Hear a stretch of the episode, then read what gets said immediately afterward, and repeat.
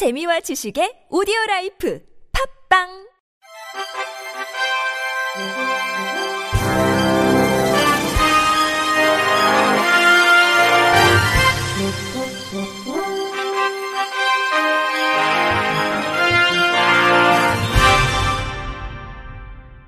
청취자 여러분 안녕하십니까?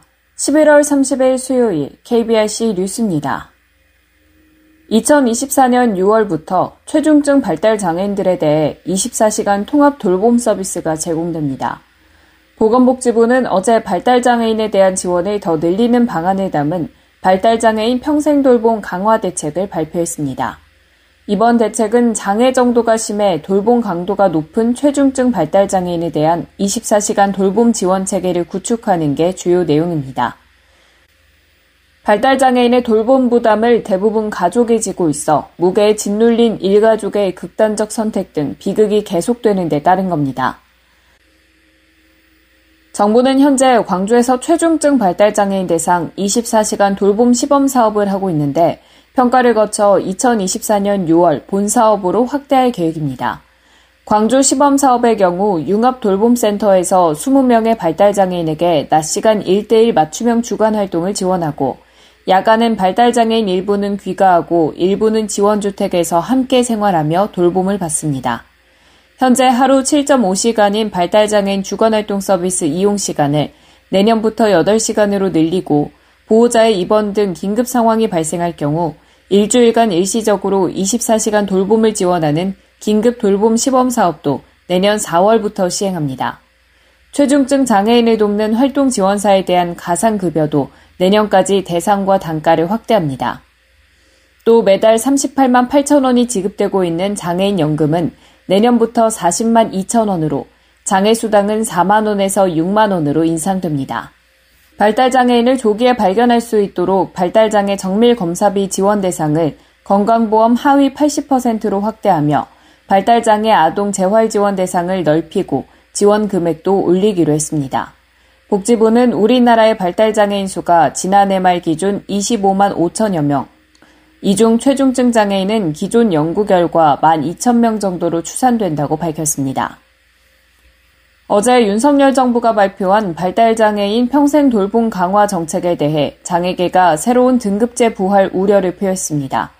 이날 보건복지부가 발표한 발달장애인 평생 돌봄 강화 대책에 전국장애인부모연대는 즉각 반박 자료를 내고 보호자 부재 시 24시간 긴급 돌봄 시범 사업, 최중증 발달장애인 통합 돌봄 서비스 제공 등을 제외한 내용은 기존 서비스의 일부 확대라고 평했습니다.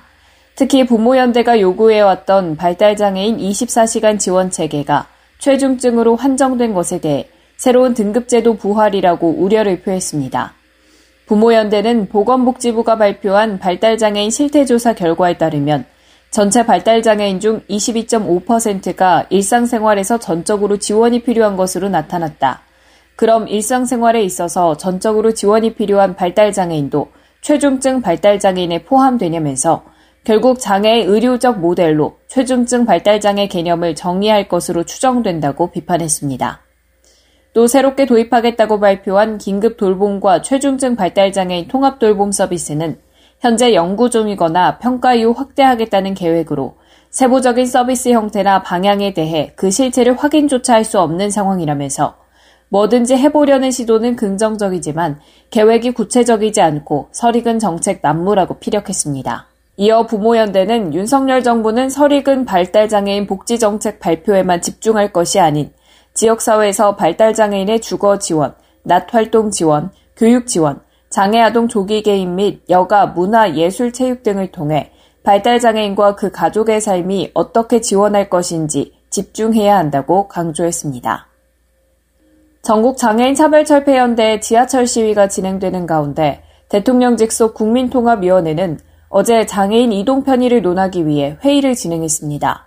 김한길 국민통합위원장은 이날 국민통합이사나 장애인 이동편의 증진특별위원회와 10차 회의를 열고 장애인 이동의 주된 불편과 개선 방안에 대해 의견을 나눴습니다. 특위는 지난 9번의 회의가 진행되는 동안 장애인 이동편의 실태 및 쟁점 분석을 위한 연구 용역, 장애계 단체 대상 불편사항 설문조사, 장애인 표준사업장 방문, 교통안전, 장애인 복지 분야 연구기관 전문가 자문 등을 통해 5대 중점과제를 도출했습니다. 5대 과제로는 특별교통수단, 저상버스 도시철도 등 대중교통수단, 보행환경, 이동편의정보 접근성, 휠체어 자가용 차량, 렌터카 등 개별 이동수단 등이 추려졌습니다. 김 위원장은 이날 회의에서 중점과제와 관련한 정책 제안을 듣고 실현 가능한 방안을 모색했습니다. 김 위원장은 지난 9주간 10여 차례 이상의 회의를 거친 특별위원들의 치열한 고민을 엿볼 수 있는 자리였다면서 장애계 의견 수렴과 관계부처 정책 협의 등을 통해 특유의 아이디어들이 실행력과 수용성을 가진 정책 대안으로 완성되길 바란다고 밝혔습니다. 특위는 현재 검토 중인 제안을 바탕으로 장애계 간담회와 관계부처 정책 협의 등을 거쳐 최종 제안을 마련할 방침입니다.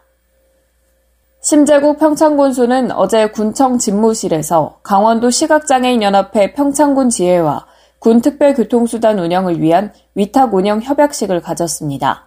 특별교통수단은 중증 장애인, 65세 이상 노약자, 임산부 등 보행이 불편해 대중교통 이용이 어려운 이들이 병원 진료와 개인 용무 시 이용할 수 있는 교통수단으로 현재 평창군에선 장애인 차량 6대를 위탁 운영하고 있습니다. 평창군은 이날 협약으로 내년 1월에서 오는 2025년 12월까지 새롭게 특별교통수단 위탁 운영을 맡게 된 시각장애인연합회 군지회는 이미 장애인의 이동편의 복지사업인 생활이동지원센터를 운영해오고 있어 그간 축적된 이동복지사업의 운영 노하우와 사업 간 시너지 효과로 특별교통수단 운영사업의 발전에 도움이 될 수 있을 것이라고 설명했습니다. 대한장애인체육회는 28일 2018 평창 동계 패럴림픽 대회에서 선수들이 사용한 의류와 장비를 2018 평창 동계올림픽 대회 및 동계 패럴림픽 대회 기념관에 기증했다고 밝혔습니다. 대한장애인체육회는 노르딕스키, 알파인스키, 파라아이스하키, 휠체어 컬링 종목에서 한국 대표팀이 썼던 의류 장비를 기증했다며 해당 자료는 기념관에 전시되고 관련 연구에 활용될 예정이라고 전했습니다. 기증 행사는 지난 25일 강원도 평창기념관에서 정진환 장애인체육회장, 유승민 2018 평창기념재단 이사장 등이 참석한 가운데 열렸습니다. 장애인들을 추행하고 돈을 횡령한 중증장애인 거주시설 대표가 불구속 기소됐습니다. 대구지검 여성아동범죄조사부는 경북 모 중증장애인 거주시설 대표 66살 A씨를 성폭력 범죄 처벌 등에 관한 특례법상 장애인 강제추행 등의 혐의로 불구속 기소했다고 밝혔습니다. A씨는 2016년부터 지난해 사이 시설에 입소한 중증장애인 7명과 시설 종사자 6명을 수십 차례 걸쳐 강제추행하고 장애인 31명의 개인 재산 약 3,100만 원을 횡령한 혐의를 받고 있습니다. 또 750만 원 상당의 시설 소유 자산을 자신이 운영하는 교회로 무단 반출하거나 보조금인 장애인 거주시설 운영지원금 중 265만 원을 취미생활 용도로 사용한 혐의도 받고 있습니다. 지난해 경북장애인권익옹호기관이 이에 대한 제보를 받아 칠곡군과 함께 인권 실태 등에 대해 현지 조사를 한 뒤 A씨를 고발해 경찰 수사가 이뤄졌습니다. 검찰은 사건을 불구속 송치받고 보안 수사를 거쳐 최근 A씨에 대해 구속영장을 청구했지만 증거인멸 및 도주 우려가 없다는 이유로 영장이 기각됐습니다. 끝으로 날씨입니다. 목요일이 내일 전국적인 한파가 이어지겠습니다. 아침 최저기온이 1도에서 5도가량 더 떨어지면서 매우 춥겠는데요. 전북 서부와 제주도 산지엔 1에서 5cm 이상의 눈이 쌓일 것으로 예상됩니다. 충남 서해안, 충남권 중북부 내륙, 전남권 서부, 서해 5도, 울릉도 독도엔 1에서 3cm의 눈이 내리겠습니다. 이들 지역 중에는 5mm 미만의 빗방울이 떨어지는 곳도 있겠습니다. 강원 동해안과 산지에 건조주의보가 발효되는 등 당분간 대기가 매우 건조한데요. 산불 등 각종 화재 예방에 유의하셔야겠습니다. 내일 아침 최저기온은 서울이 영하 9도, 인천 영하 7도, 대전 영하 8도, 광주 영하 3도를 보이겠고 낮 최고기온은 서울이 영하 1도, 강릉 4도, 광주 4도, 부산 7도를 보이겠습니다. 날씨였습니다. 이상으로 11월 30일 수요일 KBC 뉴스를 마칩니다.